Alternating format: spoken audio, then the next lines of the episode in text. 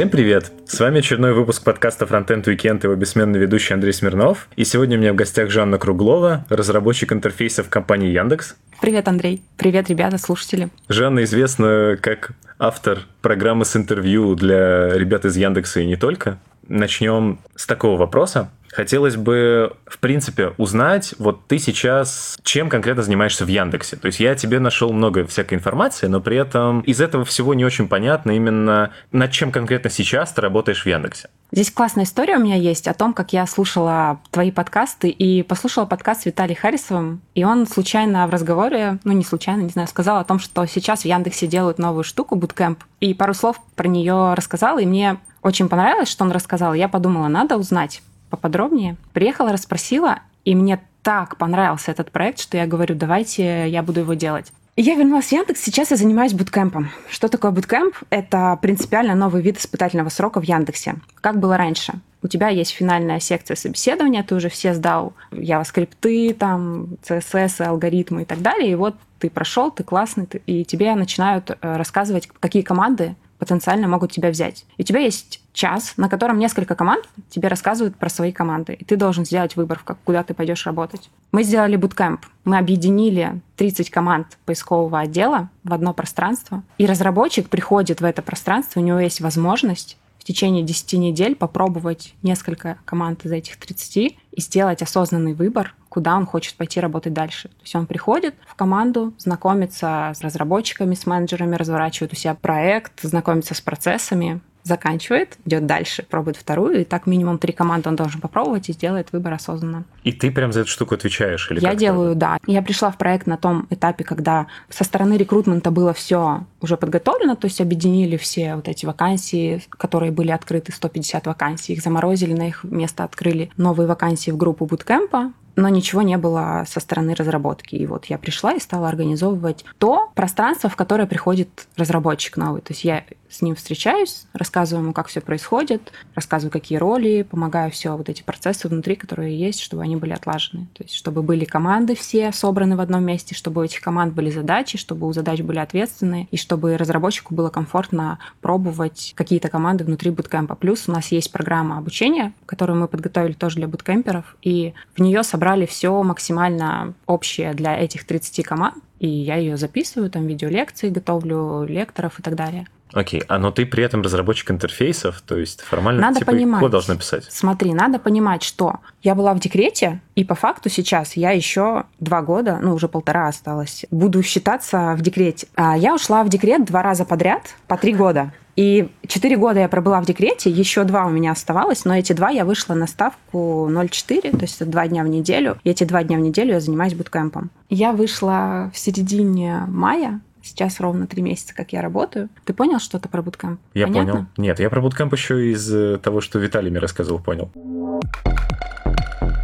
Хорошо, давай тогда по классике начнем. Э, очень интересно, как ты, в принципе, попала в разработку и почему. Потому что, судя по твоим интервью, кажется, что тебе интересна не только разработка, и в первую очередь не разработка. Опять же, возможно, мое обывательское мнение. Почему, в принципе, разработка интерфейсов? Ты в Яндексе, насколько я увидел, работаешь чуть ли не с 2010-2009 года. Почти 8 лет, да. Да. 7. А до этого ты там работал в каких-то маленьких компаниях. Но как ты, в принципе, попала во все это? Я начала работать, когда была студентом, и как у нас студенты ищут работу. О, где, где тут можно заработать, при этом совмещаю с учебой. И так получилось через знакомых, ну, через мою сестру.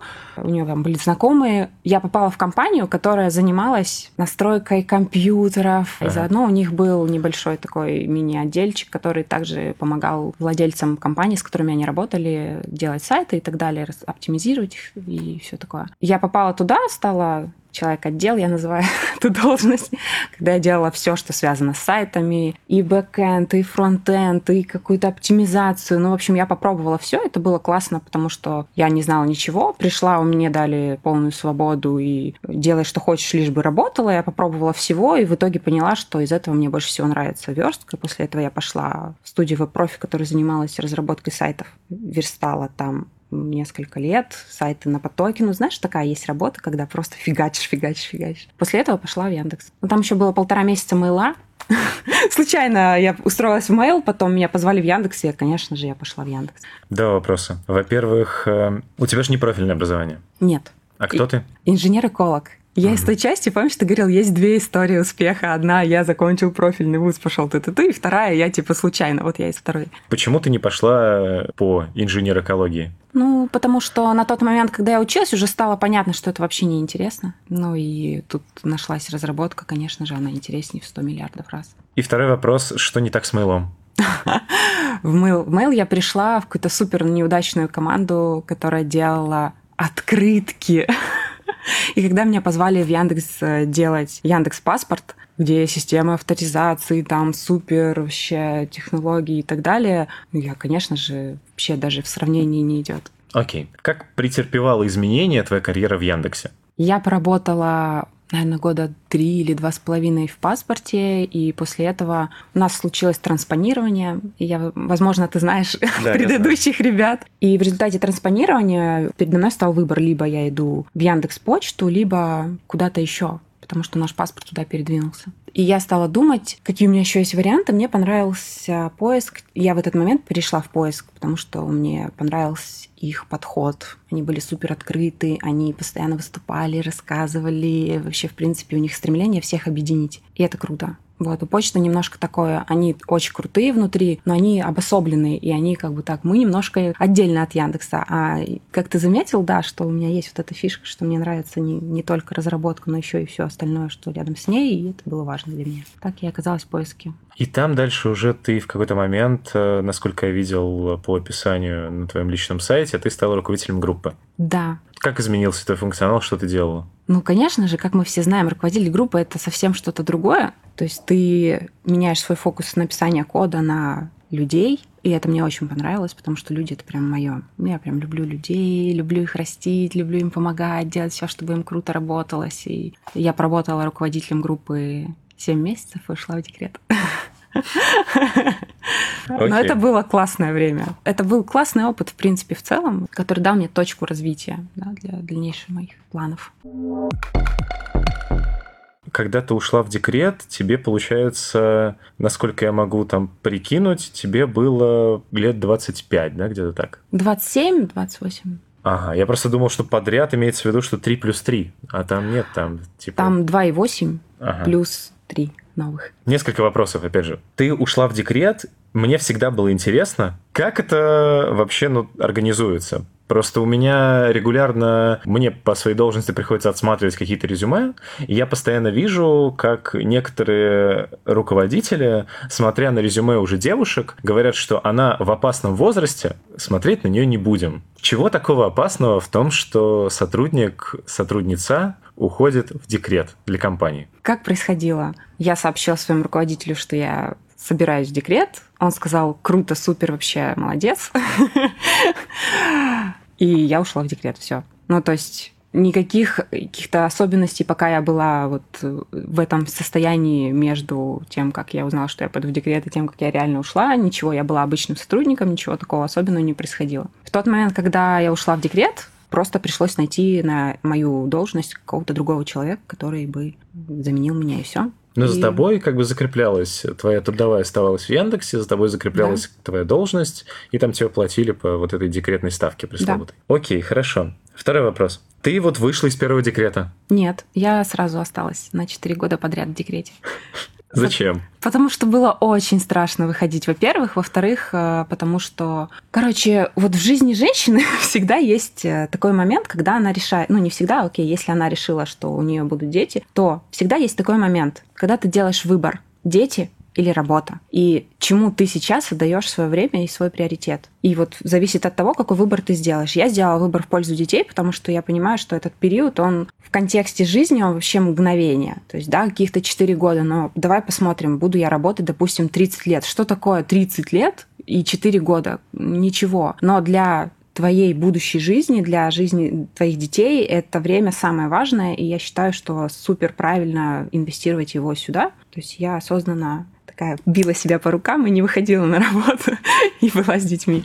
Это, кстати, крутое время было, когда я дала себе возможность отключиться от работы и подумать, а что бы я еще хотела делать, а что мне на самом деле интересно. У парней такой возможности, кстати, не всегда есть. Есть в армии. Ну, Они тогда еще маленькие и ничего не смыслят в жизни, а тут уже, знаешь, 28, ну, то есть есть уже какой-то, угу. есть о чем подумать. Да, есть такая фишка, что девчонок не берут из-за этого на работу, что они в таком опасном возрасте. И это неправильно, и несправедливо, и не, не должно так быть. Ну, почему это несправедливо? Это обычно, кажется, что со стороны работодателя это обычное такое вот предостережение себя как компании, потому что, ну, условно, вот я возьму там девушку на работу, она поработает полгода, убежит в декрет, а потом вот как ты, может несколько лет из декретов просто не возвращаться, а я даже уволить ее не смогу. Ну, то есть в целом как бы понятно, вроде как логика. Ты будешь э, порицаем женщи...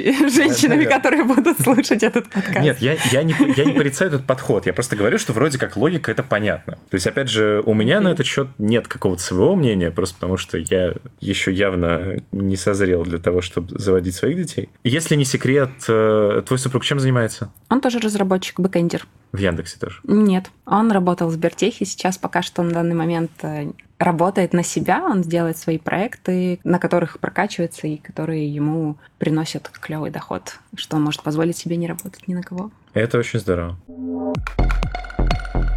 Соответственно, вот ты вернулась из декрета. Ну, как вернулась? Ты вроде как еще в декрете, но при этом вроде как из него вернулась. Да, То есть, как у тебя говорит твой личный сайт, что тебе захотелось за время второго декрета сделать что-то. Правильно я понимаю, что все вот эти самые еще вот эти сырые подкасты, странные форматы с разговорами ни о чем на камеру по скайпу, это все было еще в декрете? Да, это классный период. Ты знаешь, есть, короче, два подхода к созданию каких-то новых вещей. Первый подход — это мы берем что-то маленькое, делаем офигенно и выкатываем с одной какой-то фишкой, фичей и так далее. Есть второй подход. Мы делаем много всего, пробуем, пробуем, называется «выпусти свинью в свет», и ты пробуешь, пробуешь и ищешь что-то свое. Короче, я вот во втором лагере, то есть мне хочется делать, я делаю и ищу что-то, вот это что-то, да, что в чем я могла бы реализовать себя, свои какие-то преимущества, которые у меня есть. И вот это называется процесс поиска. Ну, то есть вначале мне было стрёмно выкладывать какие-то, ну, сырые штуки, потом я подумала, что это лучше, чем ничего. А как это, в принципе, происходит? Ну, то есть, вот, допустим, как я понимаю твою историю, вот, допустим, ты там сделала подкаст с какой-то там женщиной э, из какой-то там компании, поговорила с ней э, про то, там, как уходить в декрет, ну, или что-то типа такого. Соответственно, ты это выпустила, это послушали сто раз, вроде как никакой отдачи нет. Ты продолжаешь это записывать дальше. Ты там записала вплоть до того, что ты с э, Трошевым из Яндекса записала про то, как воспитывать детей. Это вроде как снова ничего не дало, там снова 100 прослушиваний. Угу. И что дальше? Под этими, как это называется, смолтолками я даже боюсь вспоминать, сколько там просмотров у тебя на канале. То есть как ты, в принципе, оцениваешь, что это не твое, если это даже не успели заценить люди? Это формат проб. То есть ты делаешь и пробуешь, и смотришь, насколько тебе лично нравится этот формат, насколько тебе зашло вот подкасты, да, насколько это клево лично для тебя. То есть подкаст тебе не зашли? В этот момент проб, смотри, я случайно наткнулась на то, что можно делать видео, и это мне понравилось больше. То есть я не скажу, что мне не понравились подкасты, подкасты клево, но я увидела, что есть что-то более клевое uh-huh. и стала делать эти видеоинтервью. Да, я попробовала, а, окей, а что я еще могу сделать быстро, дешево и прям просто в рамках там тест-драйва, да, это какой-то черновичок. То есть ты делаешь несколько черновичков, и в какой-то момент потом у тебя что-то, ты понимаешь, что да, вот это мое, ты ищешь свою тропинку. И вот я таким образом перебираю просто. Мне пришло в голову, давай вот это попробуй, давай. Попробовала. Получилось, не получилось, пробую еще, еще, еще в итоге вот пока что я остановилась на этих видеоинтервью, которые я делаю только внутри Яндекса сейчас, на данный момент, и мне нравится. Правильно ли я понимаю, что на этапе подкастов и вот этих вот видео со скайпа ты это все монтировал сама? Ну да. Это слышно. Ну окей. Окей, хорошо. Блин, я на самом деле реально пропагандирую вот этот способ. Бери, делай, делай. Делать лучше, чем сидеть и говорить, ну нет, получится плохо. Ты тогда будешь сидеть и говорить, себя сам всегда внутренний критик тебя будет останавливать, останавливать, ты так ничего и не сделаешь. Так и будешь сидеть и говорить, боже, это плохо. Сколько людей тебя слушают, которые думают, ну да, я бы мог сделать там тоже классный подкаст, и не делают. Лучше сделать, попробовать, какие-то ты увидишь ошибки или какие-то вызовы для себя, челленджи, и ты начнешь за них, оплавиться на них, и получится круто в итоге. Если ты будешь пробовать, пробовать, пробовать. Я вижу здесь другую проблему. Люди некоторые пробуют, то есть они условно также могут записать какой-нибудь пилотный выпуск чего-то, угу. но просто их, э, как тебя, не хватает на какую-то стабильность. То есть можно взять, начать записывать и начать записывать, пока, собственно, не допрет до людей, что слушай уже, я уже записываю сколько можно, слушай. Я вот. так делаю с видеоинтервью. Ну, то есть, по сути, сейчас я их делаю и делаю так, что давайте делать, да, делаем, делаем, делаем. То есть сейчас у меня тоже там, я не скажу, что супер-мега какая-то отдача, там, uh-huh. тысяча просмотров. Много это или мало? Вопрос. Но главное, что я нашла, кажется, свой формат и делаю его. Да, пока что не идеально, но все, блин, начинали не идеально. Не, понятно. Я просто к тому, что некоторые люди даже не пробуют, некоторые пробуют, но их не хватает на то, чтобы это продолжить. Они вот видят, как ты. То есть ты как бы в этом плане немножко другой пример. Ты видишь, что там нет, условно говоря, отдачи, нашла что-то не твое и просто придумала что-то другое. А люди просто вот большинство людей на твоем бы месте после вот этих трех неудачных подкастов просто бросил бы это и пошел дальше работать разработчиком. Ты просто, видимо, не можешь это сделать так, как ты в декрете. Вот, но... Ну, не совсем. Окей, не совсем. А как на самом деле? Да, вот здесь ты правильно сказал, что есть момент, что я в декрете, и я могу всегда бросить э, все эти занятия и пойти, не знаю, фрилансить. То есть пока я была в декрете, я фрилансила. Но это не то. Ну, то есть ты хочешь попробовать что-то еще. Короче, пока я в декрете, у меня есть возможность что-то попробовать. И что-то попробовать, ничего не потеряв. И я это делаю. Про видеоинтервью. Собственно, там есть видеоинтервью разные. Мне, например, хотелось бы начать с того, каким образом ты туда притаскиваешь людей, э, там, главных редакторов издательств, как это происходит? Это очень крутая история. Когда ты начинаешь делать что-то новое, то ты начинаешь спрашивать у всех, и каждый раз ты спрашиваешь, так зажмуриваешь глаза и думаешь, ну, конечно же, мне сейчас скажут нет, но часто говорят да. И ты просто спрашиваешь, и тебе просто говорят «да», и они просто приходят и рассказывают, и это очень круто. Люди открытие, чем я думала раньше. То есть людям не составляет проблемы взять, прийти и рассказать что-то, и это круто. Какой, в принципе, у тебя от у этого творчества, то есть понятно, чем оно вызвано, опять же, у тебя написано, что вот ты любишь людей, потребность в общении, все понятно. Какой, в принципе, посыл, какая тематика, которую, в принципе, можно объединить вот все это творчество? Потому что кажется со стороны, что там есть несколько таких тем, которые проносятся через все. Это внезапно воспитывание детей, там, как уйти в декрет. Mm-hmm. Возможно, то, что тебя интересовало на тот момент, и mm-hmm. то, как бы, через что ты сама прошла, поэтому рассказала. Что-то про саморазвитие, потому что у тебя регулярно всплывают такого рода вопросы со всеми. И вот уже последнее время что-то про разработку. Правильно я понимаю? Смотри, опять-таки, да, вот э, Сейчас я нахожусь в той стадии, когда ты еще не супер сформировался, и у тебя не 60 подкастов, а ты вот на том периоде, когда у тебя где-то, ну, там 10, да, то есть ты еще не собрал для себя вот эту канву, как ты ее называешь, да, у каждого подкаста есть канва, у каждого интервью есть канва. Ты сейчас еще в процессе формирования, вот ты меня сейчас в этом э, периоде застал. На данный момент я поняла методом пробы и ошибок, что мне и другим интересно слушать про четыре темы, вот я их выделила, про карьеру, ну, даже две, давай, окей, две больших на самом деле. Про карьеру и саморазвитие, и про детей, и какую-то семейную жизнь, как правильно семью строить. Семья, в принципе, тоже проект. И в целом со всеми ребятами, с которыми я сейчас записываю, я дел, делю вот так на две большие темы. Первое – карьера саморазвития. Второе – воспитывание детей. У тебя нет детей, ты в другом мире находишься. Для тебя пока эта тема не очень актуальна. Мне просто как раз кажется, что если мы хотим говорить про воспитывание детей, на мой взгляд, так. то нужно называть это все, как воспитать детей, идти на нужную аудиторию, но разработчики это не та аудитория, которая интересна про воспитывание детей. И как я считаю? Я считаю, мои интервью про то, кто человек как личность. И нельзя отбрасывать просто его личную какую-то жизнь. Важно с ним поговорить про то, да, как он свою карьеру там девелопит и как он ее выстраивает. Но также когда ты разговариваешь с человеком, ты не можешь понять о нем все, не можешь полноту получить ощущение от него, если ты говоришь с ним только про одну эту тему, про работу. Но если как только ты затрагиваешь какую-то личную жизнь, да, там, семью, вопросы, там, вот эти, да, да, если есть дети, окей, как ты их воспитываешь и так далее, то ты получаешь уже более полную картину о том, кто человек как человек вообще. Но ты осознаешь, что делая вот такой формат, ты таргетируешься на аудиторию беременных разработчиц. Сколько их?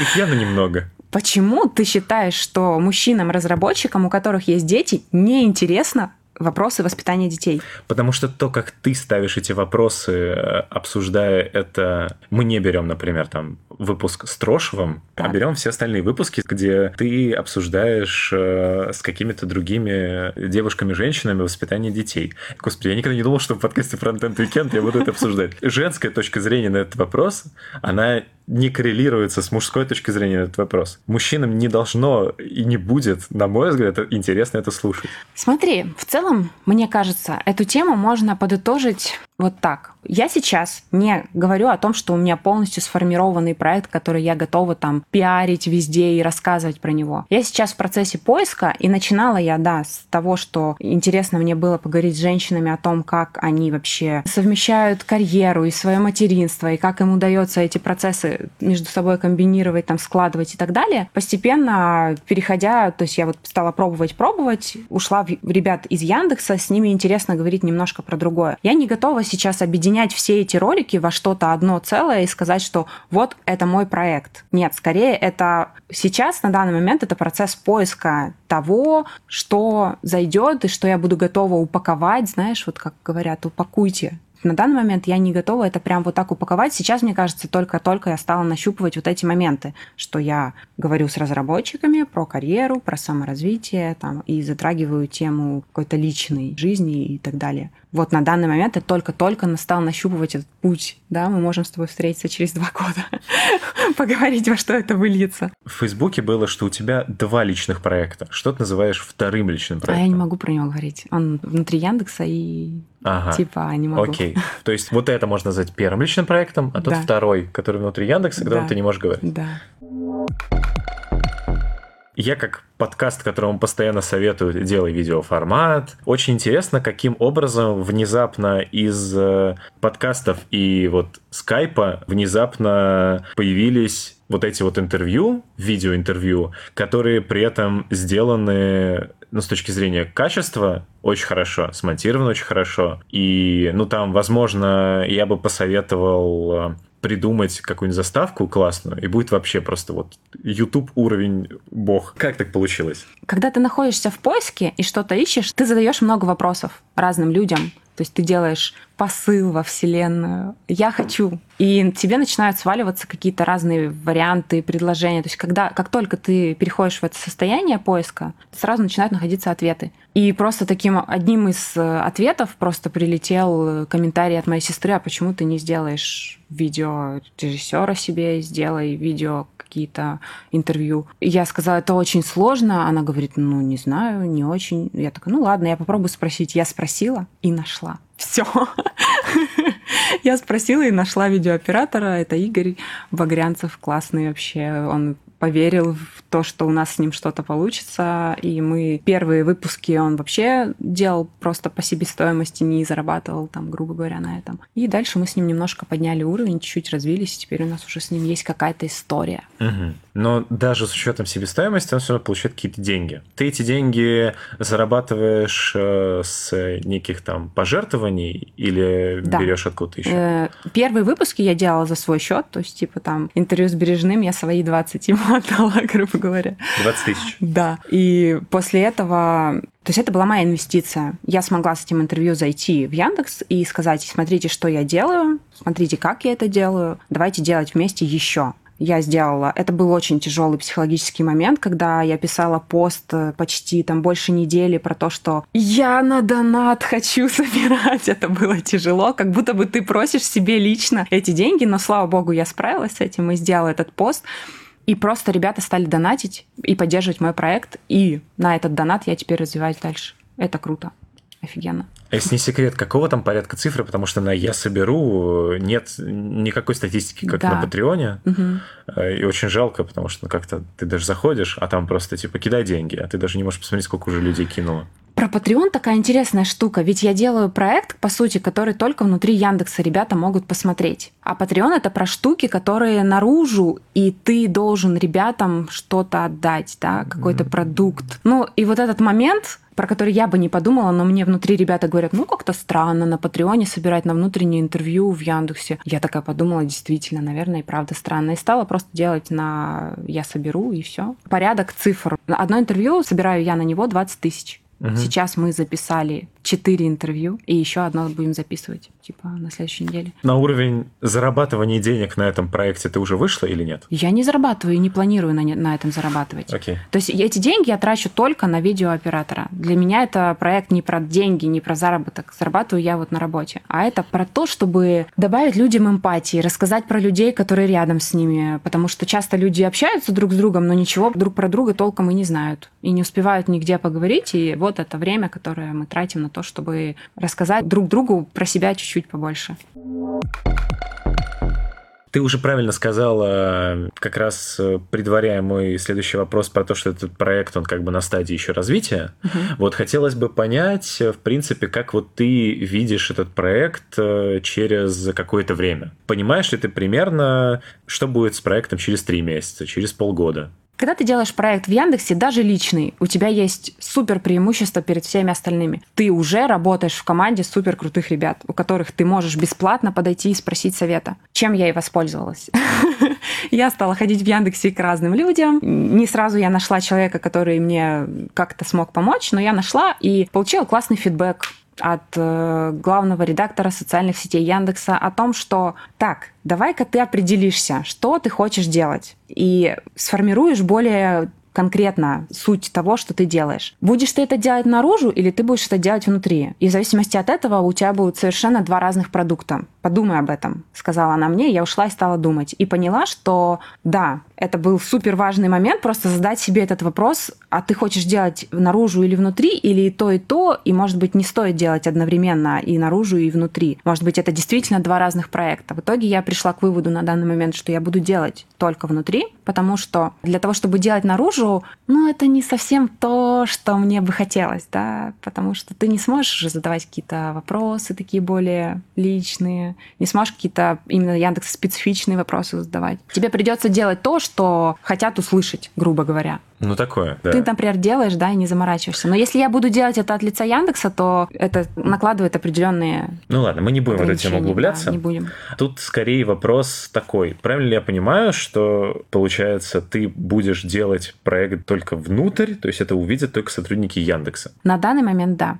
И на данный момент я даже стала экспериментировать с тем, чтобы, может быть, как-то оптимизировать вот эти 20 тысяч. Если я буду делать... Когда ты принимаешь решение, что ты делаешь что-то только внутри, может быть, тебе нет смысла заморачиваться в каких-то моментах. Ну, то есть, короче, моя версия такая пока что. Я делаю пока что только внутри. Через энное количество выпусков, там, условно, через полгода я смотрю, что у меня получается. И если я прохожу вот этот внутренний ценз того, чтобы делать это наружу, то я делаю это наружу. Ну, ты понимаешь, что таким образом становишься, ну, условно, чуть ли не внутренним э, журналистом Яндекса? Мне не важно, как это будет называться. Главное то, что я делаю, и что я экспериментирую, пробую и развиваюсь в этом. То есть неважно, как это называется, внутренний журналист или неважно кто, я делаю продукт, который я хочу делать, у меня есть ребята, которые мне помогают это делать хорошо, есть у кого спросить совета, и с каждым интервью там я уже начинаю лучше понимать, что вообще я должна делать и как я могу это делать лучше. В этом фишка. Ты делаешь, ты развиваешься, потом ты всегда, если ты до определенного уровня дошел, ты можешь свой опыт конвертировать там во что угодно, делать наружу или что захочешь. То есть ты мне не конкурент? Это неожиданный ответ. Я, конечно, не думал, что... Зачем это Яндексу? Зачем это Яндексу? В Яндексе очень много людей, которые абсолютно разные, которым всегда не помешает немножко эмпатии. Знаешь, я люблю Яндекс реально, и я считаю, что этот проект поможет э, ребят в Яндексе сделать более дружными, понимать друг друга чуть-чуть лучше и просто быть лучше. Это поможет лучше им взаимодействовать в конечном итоге, как я считаю. Окей, ты затронула как раз вот важный вопрос. По всем твоим интервью вот прям вот, ну, очень видно, что ты любишь Яндекс. Ну вот прям... Да, да, мне дают фидбэк, что я слишком ванильная. Вот безмерно обожаешь Яндекс. Расскажи, в принципе, я задавал такой вопрос Мохову, он на него более-менее интересно ответил. Откуда вот эта вот прям любовь? Почему? Я люблю людей, которые в Яндексе за то, что у них крутое мировоззрение. У них всегда есть чему поучиться. Они не боятся, они смелые, не драйвят. Но ну, так эти Это люди те... есть не только в Яндексе. Да, окей, но я же в Яндексе. За что любить сам Яндекс? За то, что он делает все для того, чтобы тебе работалось комфортно. Всеми своими поступками, если можно так сказать, Яндекс выражает свое уважение к человеку, который работает внутри. То есть ты приходишь, просто гостеприимнейший хозяин тебя встречает, в Яндексе все для тебя. Дает тебе возможность развиваться. Тебя никто не останавливает в твоем развитии, и в этом крутость. Ладно, у меня есть э, несколько более-менее стандартных, нестандартных вопросов, которые я задаю всем девушкам, которые сидят на этом месте. Во-первых, нестандартный вопрос. Что бы ты могла посоветовать девушкам-разработчицам, которые хотят уйти в декрет? Девчонки, уходите в декрет, не бойтесь, не возвращайтесь э, через месяц или через два не надо... Короче, мой совет в том, что не торопитесь, дайте себе время. Работа никуда от вас не уйдет. Вы всегда сможете на нее вернуться. Вот я общалась с девчонками, которые уходили в декрет разработчицами, и которые вернулись, и они рассказывали про то, как они это сделали. И все говорят одно и то же. В течение двух месяцев full тайм времени, когда ты работаешь, ты полностью свои скиллы все поднимаешь, обратно возвращаешь на прошлое место. Я хочу, чтобы вы э, услышали вот такую мысль, что у вас есть супер уникальный шанс что-то попробовать, найти себя, прислушаться к себе. На вас обрушивается огромное количество времени, которое не все могут принять, потому что все, наоборот, такие говорят, о, я не могу в декрете быть, это очень сложно, и бегут на работу. Ну, мне кажется, это неправильно. И сейчас, смотри, угу. есть еще важный момент. Когда я ушла в декрет, первое, с чем я столкнулась, было ощущение ненужности. То есть вот сегодня ты еще всем нужен, от тебя хотят все там каких-то задач, каких-то решений и так далее. Завтра ты вдруг оказываешься всем не нужен, и ты такой, ой, а что с этим делать? Это первое. И второе, что после этого следует, это ты начинаешь паниковать о том, что ты сейчас все забудешь, все свои скиллы растеряешь, станешь вообще никому не нужен. В этом состоянии э, я попробовала пожить, и меня хватило где-то на год. Дальше я стала искать, а что же делать, что вообще? То есть вот это состояние какое-то такое немножко паники, когда ты с каждым днем теряешь свои скиллы. То есть ты еще полгода назад был был крутым разработчиком, а сейчас там ты все растерял и, продолжаешь растеривать. Что с этим делать? И я нашла для себя ответ в такое сообщество есть про женщин, которые совмещают материнство и карьеру. Сходила на встречу, это был э, семинар про то, как совмещать. И вот что я услышала самое главное для себя, после чего я успокоилась и познала дзен. Все скиллы э, делятся на два типа, софт-скиллы и хард-скиллы. Вот когда ты уходишь в декрет, приготовься к тому, что 50% хард-скиллов ты потеряешь, и это факт, это данность, с этим ничего не поделать. Те оставшиеся 50, которые у тебя будут, ты можешь попробовать консервировать с помощью фриланса, волонтерства, каких-то вещей, где ты просто будешь не забывать какие-то базы и основы. А вот софт-скиллы, в декрете идеальное время для того, чтобы прокачать. Ты общаешься с ребенком, договариваешься с ним, читаешь много литературы про то, как общаться вообще с детьми, там, как их воспитывать. И на самом деле все эти знания, они запросто транслируются и переносятся на взрослого человека. И это очень круто помогает потом тебе в работе, потому что ты понимаешь, что принципы, по которым люди действуют, они не зависят от возраста. Что трехлетний человек, с ним так нужно разговаривать, что 27-летний, с ним так же само нужно разговаривать. И это то время, когда ты можешь прокачать свои софт скиллы. На этом и фокусируйтесь. То есть воспитывать ребенка и воспитывать разработчика это примерно одно и то же. Вообще, да. Ты удивишься, когда у тебя появятся свои дети, ты прочитаешь пару книг по воспитанию детей, ты удивишься тому, что а почему эта книга называется книгой про детей, про воспитание детей? Я Она же, читаю, же... как пасти котов. Она же про вообще, в принципе, человека в глобальном понимании этого слова.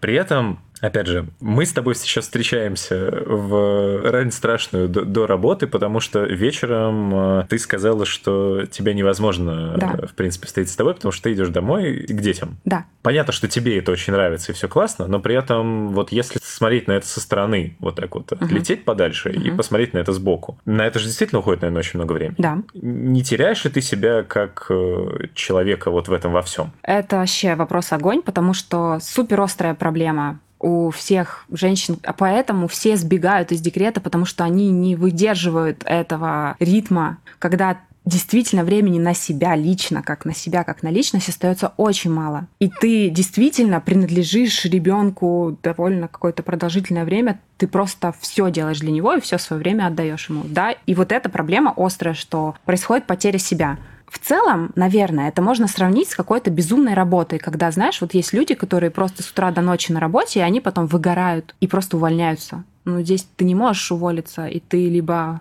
впадаешь в какое-то странное, тяжелое эмоциональное состояние, либо ищешь какие-то выходы. Вот я считаю, что здесь важно, очень важно держать вот этот баланс и не дать себе упасть полностью там в детей, всегда находить время на себя. И это вначале кажется нереальным, но ты попробуешь, ты будешь в голове держать этот момент, и найдешь для себя выход. И типа это важно. Не забивать на себя и не терять себя. Вот в том числе думать о том, какие проекты я могу поделать еще, находясь в декрете, поэкспериментировать, что-то попробовать. Для того, чтобы себя лично не то, что не потерять, а наоборот найти новое в себе, открыть себя с новой стороны. А как ты, в принципе, относишься к вот этому широко распространенному мнению о том, что девушек-разработчиц очень сильно угнетают? Девушек-разработчиц угнетают. Ну, смотри, я этой проблемы на себе не ощутила. Ощутила я ее только в тот момент, и то не угнетают, но есть принципиальное отличие между тем, мужчина ты разработчик или женщина, именно в тот момент, когда ты соприкасаешься с декретом. Вот в этот момент разница огромная. Потому что мужчина не может соприкоснуться с декретом? Ну, потому что мужчина, да, пусть мне скажет, что мужчины могут уходить в декрет, да, некоторые уходят, но нет. Уходят, у меня личные знакомые, которые да, уходят. Но я посмотрела там в Яндексе 350 там с чем-то женщин в декрете и там 5 мужчин в декрете, да, окей. То есть мы понимаем, что да, они могут, но нет, они не уходят.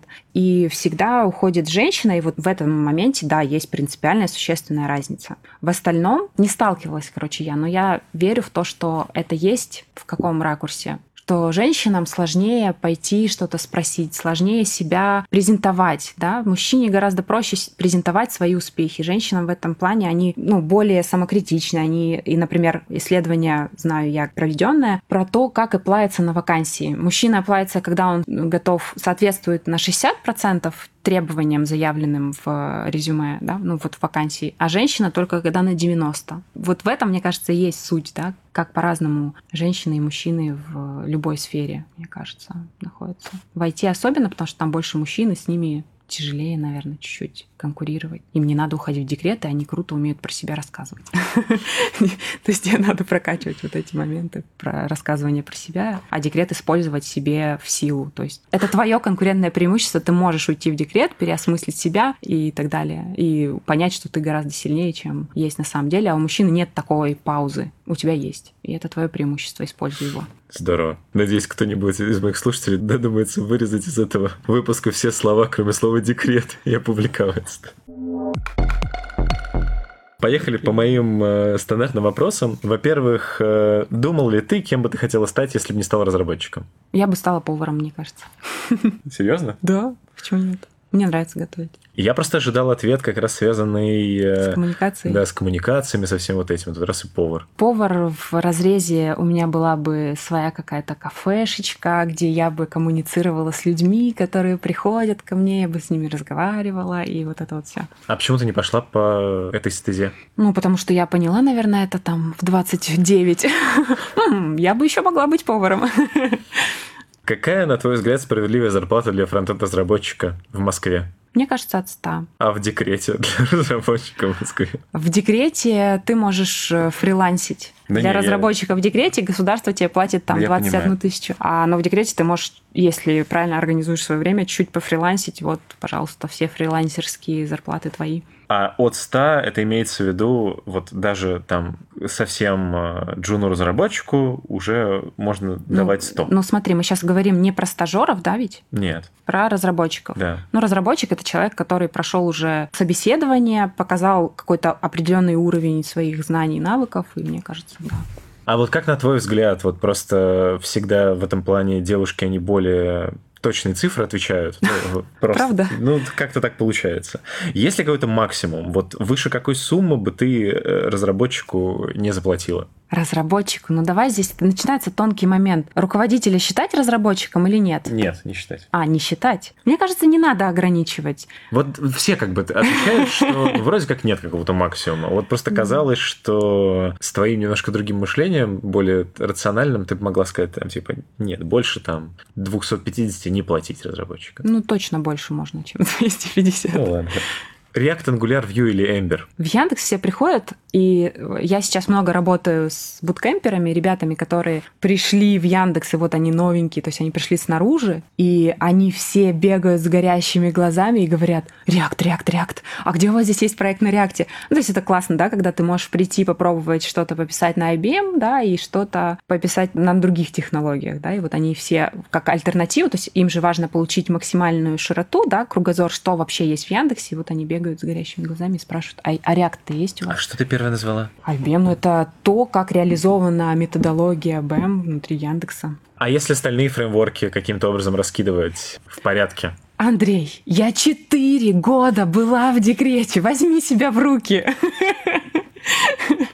Считай, что ты на 4 года да. уехал на Сейшелы, у тебя нет ноутбука, нет интернета, вообще ничего нет. Ты живешь вообще в другом мире. Да. И вот ты вернулся, три месяца ты работаешь там два дня в неделю. Нет, этого мало, чтобы Ладно, вот хорошо. так рубиться, jQuery, что происходит. Или...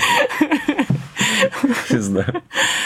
Что там 4 года назад было актуально? Я не помню. Я говорю просто, я смеялась, потому что я увидела, что ИЕ уже не по версиям, а просто Edge. Я такая, о боже, что еще? Какие сюрпризы еще меня ждут?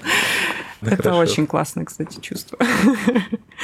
А вот раз уж мы затронули, кроме вот этого, там, про ИЕ, наверняка же есть еще много чего интересного. Вот как ты выпала из жизни на 4 года, да. а потом вернулась, пришла и такая, господи, все не так. Господи, все не так. Они верстают вообще по-другому.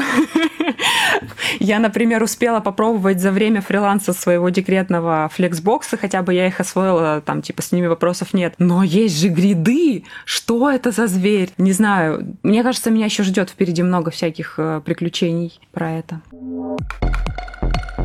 Моя любимая рубрика «Готовим вместе с фронтенд-разработчиком». Угу. Вот тебе вопрос как человеку, который чуть не стал поваром. Какое... И журналисты, как они услышат и как они транслируют. В общем, расскажи лучше какое-нибудь свое самое любимое блюдо, которое ты когда-либо готовила, какое-нибудь самое сложное, ну и какие-нибудь забавные истории связаны с этим. Ну, забавных историй у меня нет. Короче, я готовлю много. У меня есть семья, для которой я готовлю каждый день там и, и много. Поэтому я более рационально отношусь к процессу готовки, не как мужчины, для которых приготовить это праздник там и приключения. Для меня еда — это рабочий инструмент инструмент. В смысле, я стараюсь э, в этой сфере внедрять инструменты по оптимизации процессов, и вот это вот все, что есть там в разработке, я переношу, значит, в готовку. И я хорошо готовлю борщ. Офигенно вообще.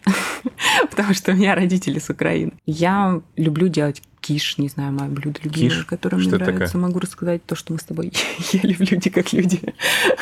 В смысле, киш это пирог или что? Да, ну да, типа такой пирог, омлет. А расскажи, э, правильный борщ, он какой? Сколько часов нужно варить правильный борщ? сколько часов? Ну, ты варишь бульон примерно там от часа. Угу. Ну и потом э, заправку всю остальную. И самое главное ему дать э, настояться хотя бы там пару часов и добавить в него сметаны, чеснока. А, и есть, конечно же, с салом, который ты достал из морозилки, тоненько порезал. И вот это просто божественно. Ладно, хорошо.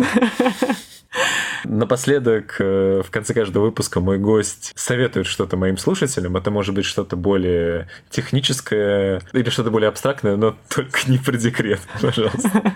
Ты сам спрашивал. Я спрашивал, я, я каюсь.